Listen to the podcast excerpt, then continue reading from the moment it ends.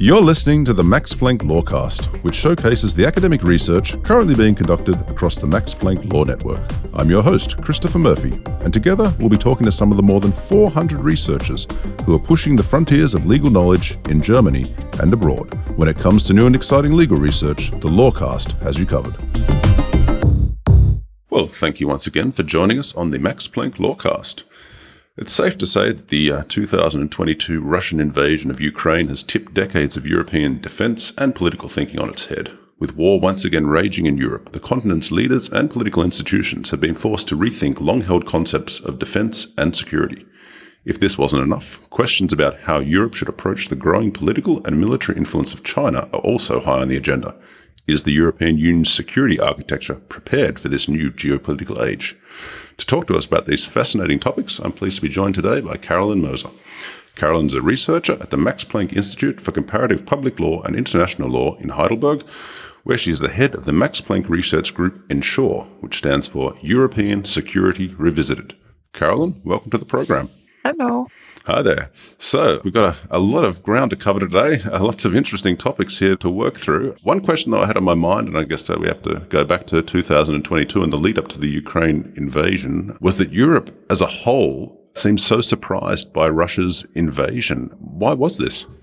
Well, when in March 2022 I interviewed some EU decision makers in Brussels, one of them replied the following he said, and uh, we asked the same question, why were you so unprepared? And then he said, we were so busy managing peace that we forgot to prepare for war. Now, this might sound a little banal, but I think it hits the situation quite on the nail. For many years, actually, the EU, many member states, and also citizens have just ignored that the world was not such a peaceful place, at least not outside of Europe. And so they have not really spent a lot of thought about promoting defense policy or making defense capabilities ready for the 21st century because they were very much used to peace, basically. Mm-hmm. And so they also didn't want to spend much more money on defense because there was simply no war at the horizon. Yeah, that's true. That seems to be a, a common for decades. Where it was, it was just like, oh, the NATO budget, 3%. No, no, no, no. We don't want to meet that. And a very few countries did meet that, correct? Yeah, exactly. I mean, this had been agreed upon already more than a decade ago, and only some European member states met the 2% goal. And what was more was actually that the European Council, which is the European institution bringing together the heads of state or, and government, they were consumed by other crises. I mean, we first had a financial crisis, then the matter whether we need to bail out states, then there was migration on the table, then there was COVID. And so there was actually little energy left for dealing with defense, which, as I just explained, was not seen as a priority because there was simply no threat of war close to the European Union's borders. And also, probably because of that conception that threats or war was something that would be taking place abroad. So, basically, in Africa, elsewhere, faraway places, there were also some genuine intelligence failures prior to the war in Ukraine. Actually, most intelligence agencies of continental European countries had not really foreseen the attack. They were aware that something was going on, but we didn't really think rationally that this would happen. The only ones that were really warning was the US and the UK. And given that in 2003, the US information about what was happening in Iraq in the end turned out to be false, Europeans were also very skeptical about this warning. And they thought maybe it's another instance of we being misled, but they weren't. In the end, there was an attack. And so they were also surprised because they simply also didn't have the intelligence information they would have needed. Okay. Yes, I remember. I think even Ukraine was saying, hey, Washington turned down the talk of an attack. It's not really happening, you know? And they were pushing, the Americans were really warning, but uh, everyone else seemed to be sleeping at the wheel. Yeah, I mean, the US and the UK, as I said, were less sleepy and they had already started delivering weapons before the attack actually started, um, smaller weapons. Okay. But the other European countries were much more reluctant. Poland obviously was also quite afraid, given that it has a border with Ukraine. Sure. And the Baltic countries were also quite afraid. But still, I think the majority of EU member states, they were just hoping that this would not become true. And I think they were taken by surprise, not only because it happened, but because their idea of Europe just being a continent now in peace and, and that war wouldn't return just crumbled. And I think it's conceptually also difficult for them to swallow this, that they were just wrong, that war can return to Europe and that it's not because you integrate that these things cannot happen anymore, at least not at your borders. Mm-hmm, sure. So then where does that leave Europe as a whole? Obviously, they're going to now have to realign the way that they view security, they view peace, they view the fact that war can again happen in Europe. Exactly what has the European Council, the European Union now been undertaking to deal with this new geopolitical reality? Yeah, so you mentioned the European Council, again, the European institution that brings together heads of state and government. After 15 years of basically showing no interest in security and defense, they have now defined security and defense as a top priority. So they have met several times since the war started. Far more often, actually, there were urgency meetings also. And now, when they meet and they issue their conclusions at the end of their meetings, I would say roughly 80% of what they discuss relates now either to the war in Ukraine or to security and defense, more broadly speaking. So you can really see a shift in prioritizing that topic. Okay, and previously that would have been probably under 10%, I'm guessing. Yeah, uh, when you look into the different conclusions before, there were two exceptions between, I would say, 2000, maybe six and 2022. This was when Russia annexated Crimea. Then we had some more talk about security and defense. And when Europeans decided to launch what is called PESCO, Permanent Structured Cooperation, then we had some conclusions that basically, in comparison to all the other crises I mentioned previously, there was very little talk about this topic. So this has changed at the high level of policymaking.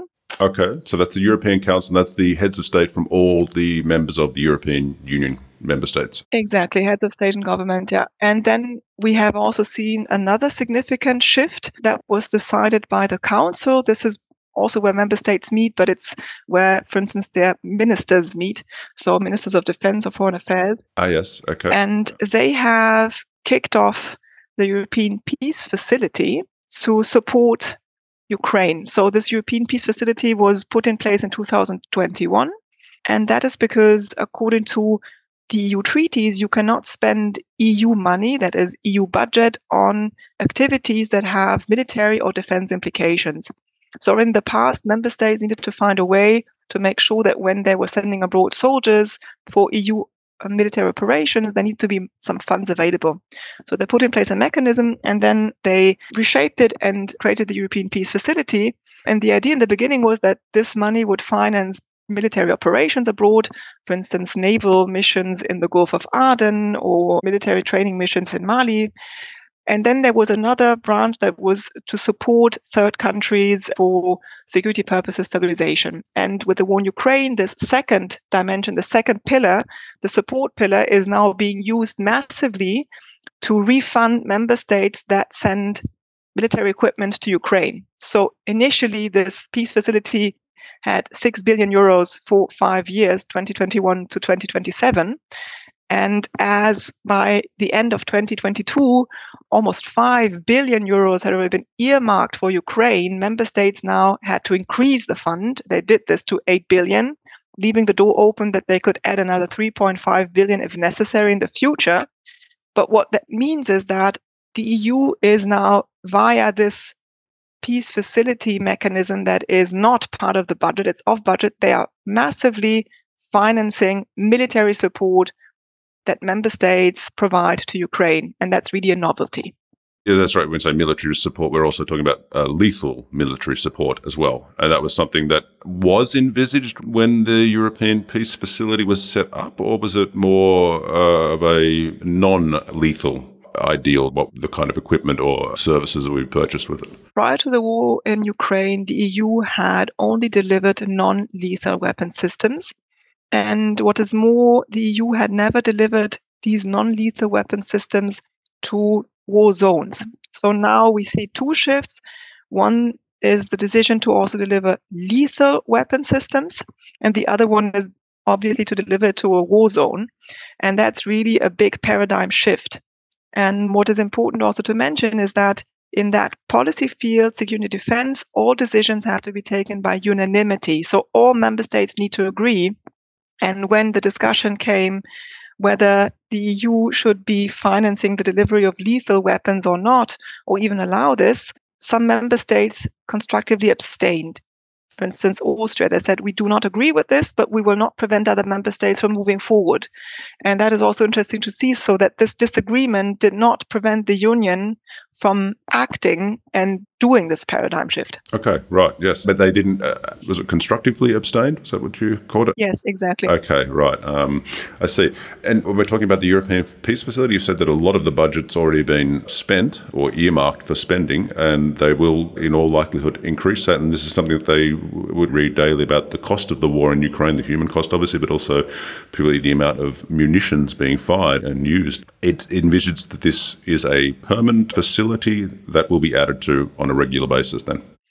Well, that is a tricky question. As I mentioned before, it was already increased once, and there's the possibility of increasing it once more and maybe multiple times more the contribution to this European Peace Facility are based on national contributions because it is exactly not part of the EU budget. So member states need to channel their money into the fund, and it's on the basis of a of the gross national product. Mm-hmm. So some member states pay much more than others.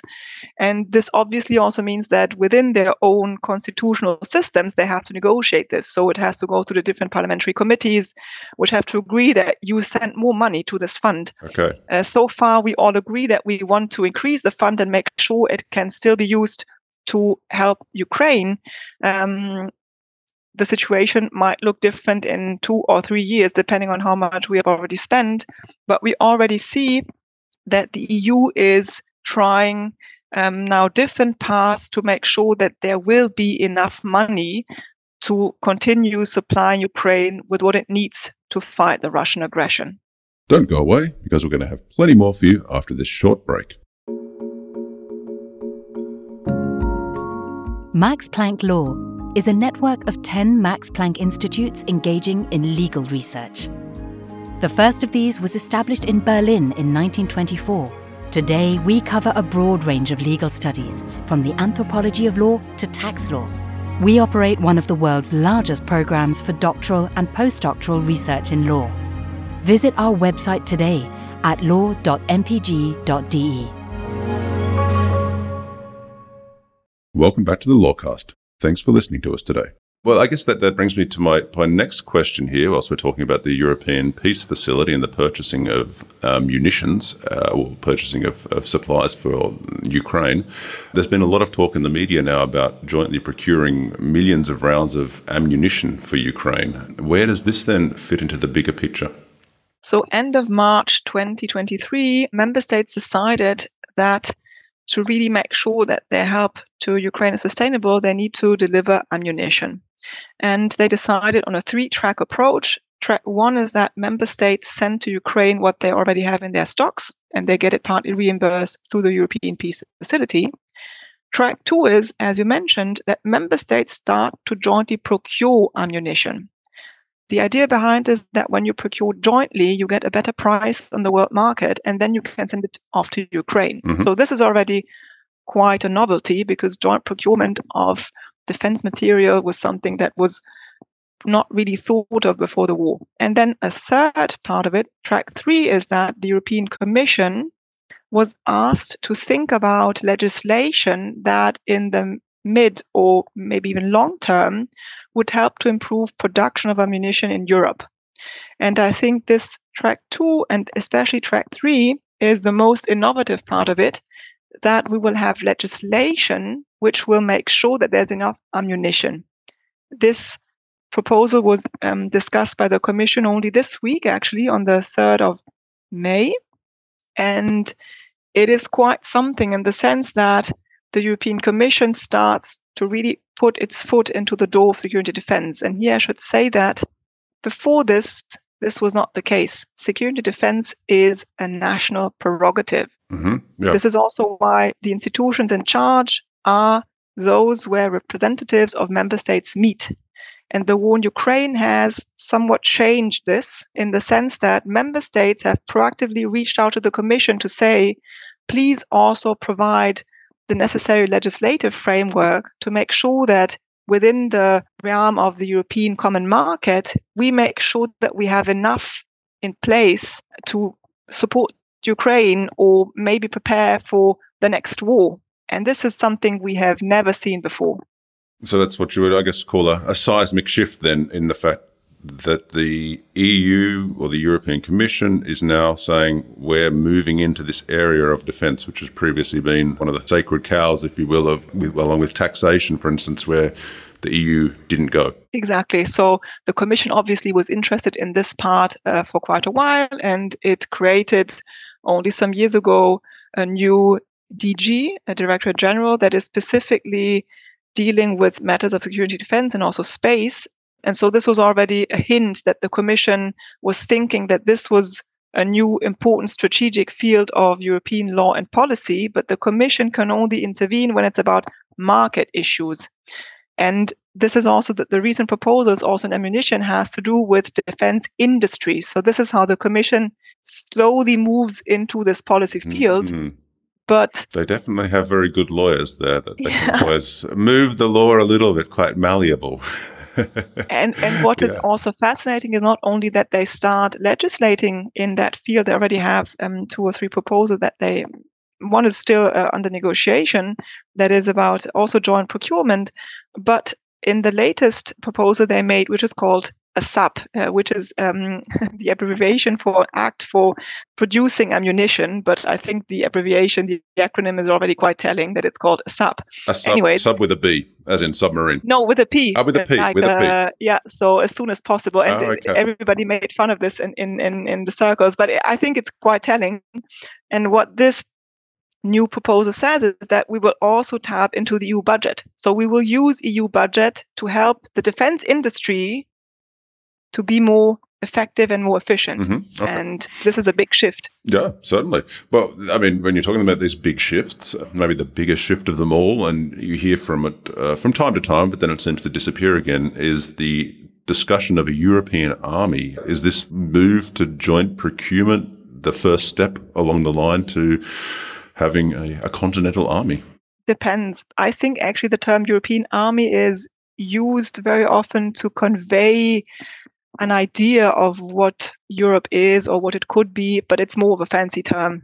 Having a European army is so far nothing um, that we can realistically envision. There are too many steps between where we are now and a full fledged European army. But what we see is that Europeans have gotten aware that so far they have dealt with this in a quite inefficient way, each member state on its own and without much um, coordination also regarding defense industrial projects. And here we really see a change. Whether this will lead to a European army in the sense that most citizens will understand, I'm not sure. Probably it will more be about making member states champions in specific fields of defense where they already have quite developed capabilities in operational activities or in defense industries. But what we really see is a shift of conscience that we need to improve our capabilities and we need to do it jointly. Mm-hmm. Okay. Well, speaking about jointly and dispersing capabilities amongst those who are best suited for certain roles and tasks, um, that kind of sounds like what we have at present, courtesy of NATO. Where does NATO fit in here? Yeah, tricky question. So, what the war in Ukraine has shown to Europeans is that European security and European defense largely depends on the support of the United States. They have been really crucial in supporting Ukraine. It's by far the biggest donor of military equipment, financial aid, humanitarian aid. By well and truly, right? I mean, if we look at the statistics, it's an incredible amount that they've given to the next contributor. Yeah, it's it's really it's really impressive, mm-hmm. and it again shows to Europeans that NATO, at the time being, is the guarantor of European peace. And indicative of this is also that Sweden and Finland, two neutral states, have applied for NATO membership. Mm-hmm. So they have given up a policy that they had adopted for many decades, uh, for Sweden, even two centuries, because they realized that without being a member of NATO, it's getting really tricky for mm-hmm. them. Uh, they've given up the policy of neutrality, basically. Yeah, exactly. However, the US support for Ukraine and its incredible interest in European security is, I would say, more of an exception than of a rule. And that is because for some years already, the United States have changed their priorities. Under President Obama, the so called pivot to Asia took place. So that the United States said Europe is not any longer our priority in terms of security and defense policy, but we want to further orient the United States defense strategy towards Asia, where there's China, obviously. Mm-hmm. And the question, I think, is now rather how long will the US still maintain their very high level of support to Europe? And what will happen when this support will decrease, which is very likely to be the case at one point. Mm-hmm. We know that there's US elections coming up. We do not know who will then move into the White House. It might be somebody like Donald Trump, who does not like at all the transatlantic alliance. It might also be Joe Biden, who might be pressured to decrease the help to Ukraine because it is a lot of money that is also missing in the budget of the United States. Mm-hmm. So, yeah, actually, especially as you say, around election time, this is often a sore point with schools and roads and whatnot, and then we're giving uh, spending a lot of money elsewhere. Exactly. So, Europeans know that at one point they will have to rethink their security, not without NATO, but with a different kind of NATO, one where there's probably less US involvement. And so far, I think they are shying away from this reality. Most European member states or governments, they are still hanging on to the idea that the United States will just maintain their security guarantees in the way that they have done for the last decades since the Second World War, basically. And this is not going to be sustainable. Okay, right. So the European states are going to have to step up to the plate and spend more money, have larger armies, and rethink the way they view security. Yes, exactly. So there will be a lot of talk about more defense spending. And the fact it's not spending for the sake of spending, it is because most European armies are in a completely desolate state. Yes, that uh, sometimes uh, seems quite shocking, as you say. Yeah, a desolate state is probably a very good way to put it. And the other issue is that if you cannot count on the transatlantic support as you have in the last 70 years, it means that you also have to conceptually rethink what security defense means for you and where your priorities are. Mm-hmm. And there has been a lot of talk about European strategic autonomy and independence. For instance, only last week, the Dutch defense minister said Europeans should be really aware they need to be more independent at the time being, there's no clear agreement on what this precisely means and how much US support there will still be, or, for instance, buying US equipment to make sure that the US is somehow still linked to European security. Member states disagree on this. Ooh, but at one point they will have no, but at one point they will have to face this issue that okay. they will have to be courageous enough to realize that they cannot just carry on as they have done in the last 60, 70 years. Sure. And I've, I do not know, but obviously, you know, Europe, a very broad uh, basket of countries. Uh, some of them will be fairly loath, I can imagine, to take on more responsibility or, or to give up America as a partner, whereas others might welcome this new European focused concept. I mean, obviously, different member states feel differently about the future need here to ensure their own security. Yes, obviously, and this also has rational grounds. I mean, when you are Estonia, uh, you know that your security depends on the United States guarantees because European armies are not in a state to defend you. So obviously, this changes your perspective, and many member states that have a border with third countries on the eastern front, they are very fond of the United States staying in Europe and maintaining this relationship. Poland is another example so you can also see that their geographic situation is important for how they view this. And then obviously there's countries like Germany, which for historical reasons have a specific tie with the United States and are for the time being not really willing to revisit their transatlantic stance. Okay, right. Yeah. So you mentioned before some of the southern European countries, or let's say France, Italy, probably Spain as well. I mean, they obviously have large military sectors as well and capabilities. Where does this kind of leave Germany? I mean, you just pointed out, it's often referred to economically as the engine of Europe, but for historical reasons, it doesn't seem to be at the forefront of this kind of new geopolitical debate and has often in the last months been accused by other member states of dragging its legs here. Does Germany not want to be part of the debate? Yes and no. So I think there's two factors here. Traditionally, Germany is not really a security and defense actor. as you mentioned, for historical reasons. So, since the Second World War, Germans have been rather reluctant to increase this part of their foreign policy apparatus. Let's put it like this.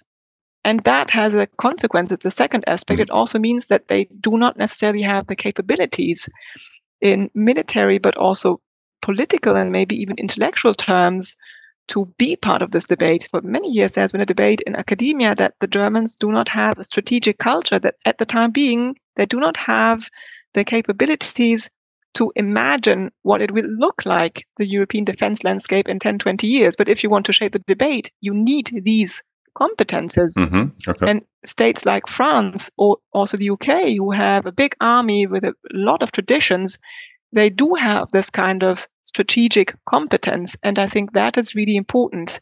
The reluctance of Germany in the war in Ukraine became very visible when we discussed delivery of weapons. So, just four or five days after the aggression had started, the Council decided to deliver lethal weapons to Ukraine. So, actually, at the European Union level, where 27 member states need to agree, it was extremely fast. And then Germany, for each time that we were discussing the supply with new weapon system, or let's say bigger weapon systems, there was first this idea do we really need this? And if so, how can we organize it? And for me, a very interesting moment in time was when the Chancellor Scholz conditioned the delivery of a specific form of German tanks, the Leopard 2, on the United States also delivering their tanks, mm-hmm. which was completely absurd. Exactly. Mm-hmm.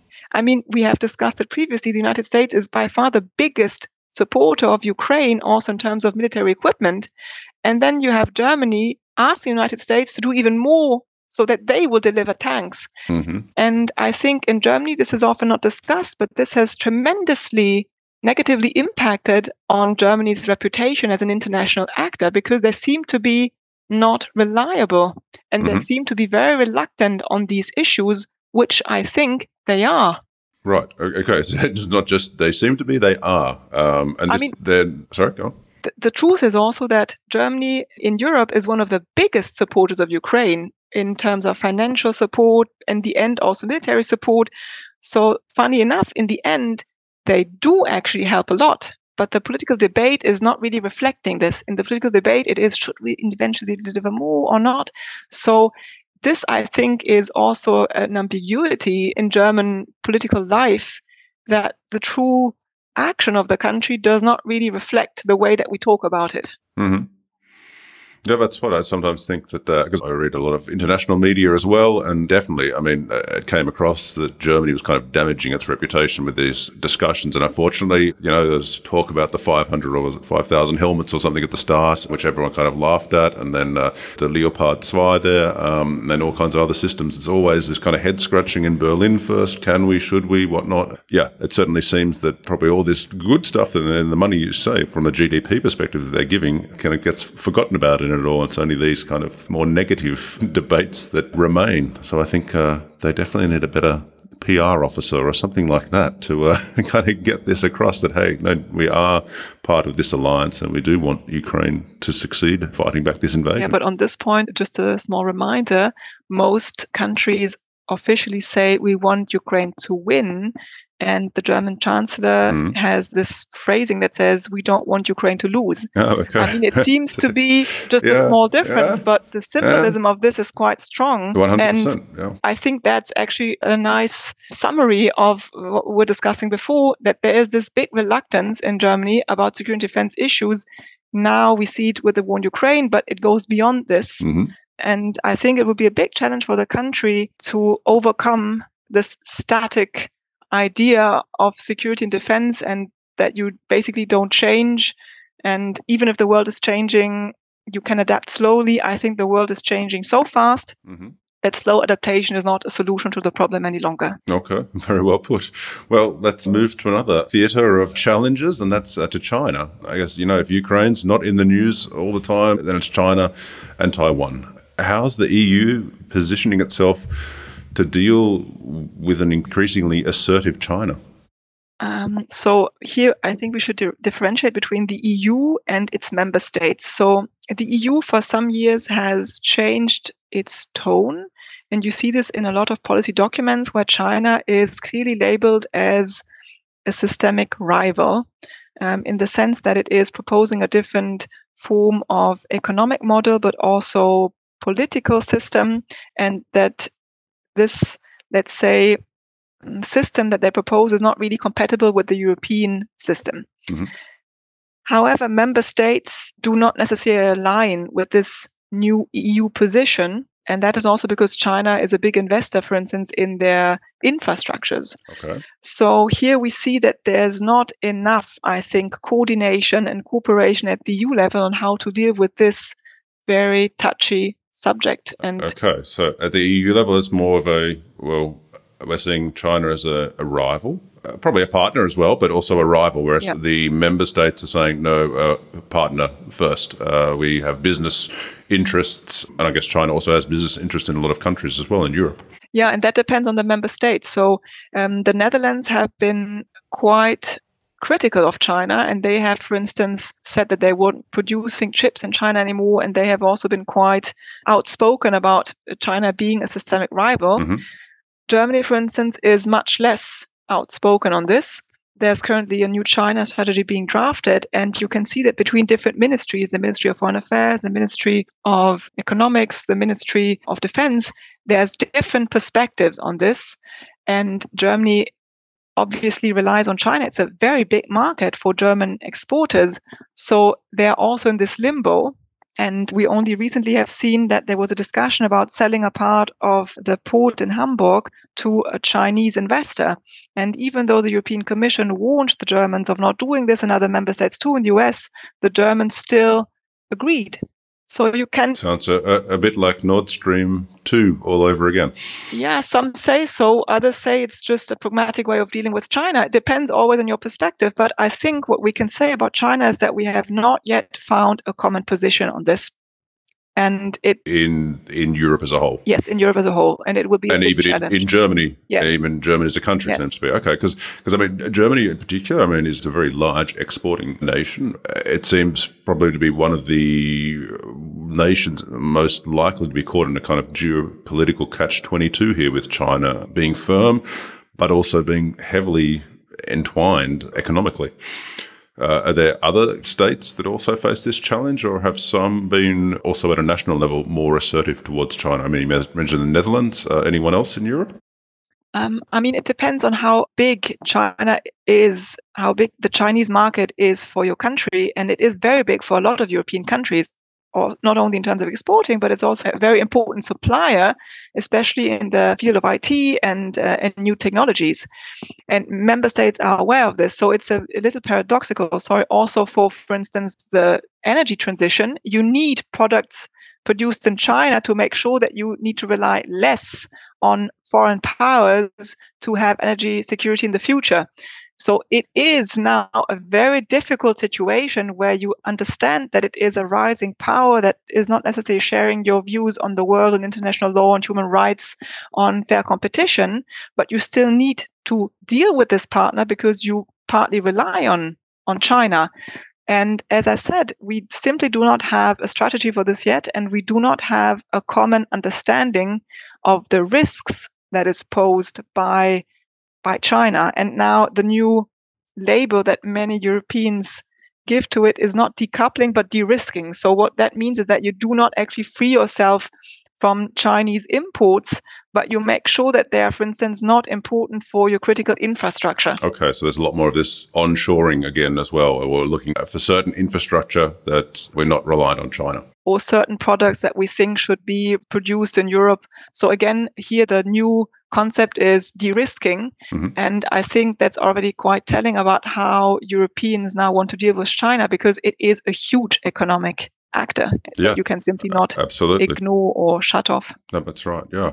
Well, I see that's definitely a debate in a state of flux that we're going to have to return to in a later podcast. That's for certain. Once things have hopefully calmed down somewhat here in Europe. Carolyn, I think we could probably talk for days on this, but our podcast time is coming to an end. Are there any last thoughts you wanted to add? Yeah, I would say two. One is that what we see now in security and defense is that decisions are being taken very fast. And we have seen this in the past in different crises that the EU had to face, financial crisis, but then also, for instance, in the pandemic. And it will be interesting to see how these quick fixes, many of which are also intergovernmental outside the classic part of EU law, how they will at one point be integrated into EU law. This is something as as we have seen before with the financial mechanisms put in place. And tied to this is another observation, namely that in security defense, many things happen first on an informal basis, or let's say they are not really part of the treaties. So there's a problem and needs to get fixed. Then decisions are being made and actually solutions are found. So you have a lot of structures in place, initiatives, policies, and only later on they actually become part of what we call primary law. So for me, it is fascinating as a researcher on this topic to now track all of these developments because it is like a laboratory of what primary law might look like in 10 or maybe 20 years. And that's really fascinating. Okay, yeah, sure. The classic kind of scramble to find a solution, and then to uh, seems to be sometimes a European specialty, and then making the laws or achieving a, a legal paradigm which, which works for these changes that were made at the time. There, exactly but uh, Europeans are actually quite skilled at this. So I'm I'm rather confident. Yeah. Oh, yeah. One hundred percent. I remember the it was a European banking crisis there. I mean, they, they, they definitely found something. So as you say, they're they're very adept at uh, at doing this. Well, um, yeah. Thanks so much, Carolyn, for coming onto the program today and sharing your insights here. I found it exceedingly interesting and some really important issues. And uh, I think we're going to definitely have to have you back again. Yeah. Thank you. All right. Okay. Bye. Bye. Thanks for listening to the Lawcast. If you'd like more information about Max Planck Law, or if you'd like to get involved, please visit us at law.mpg.de.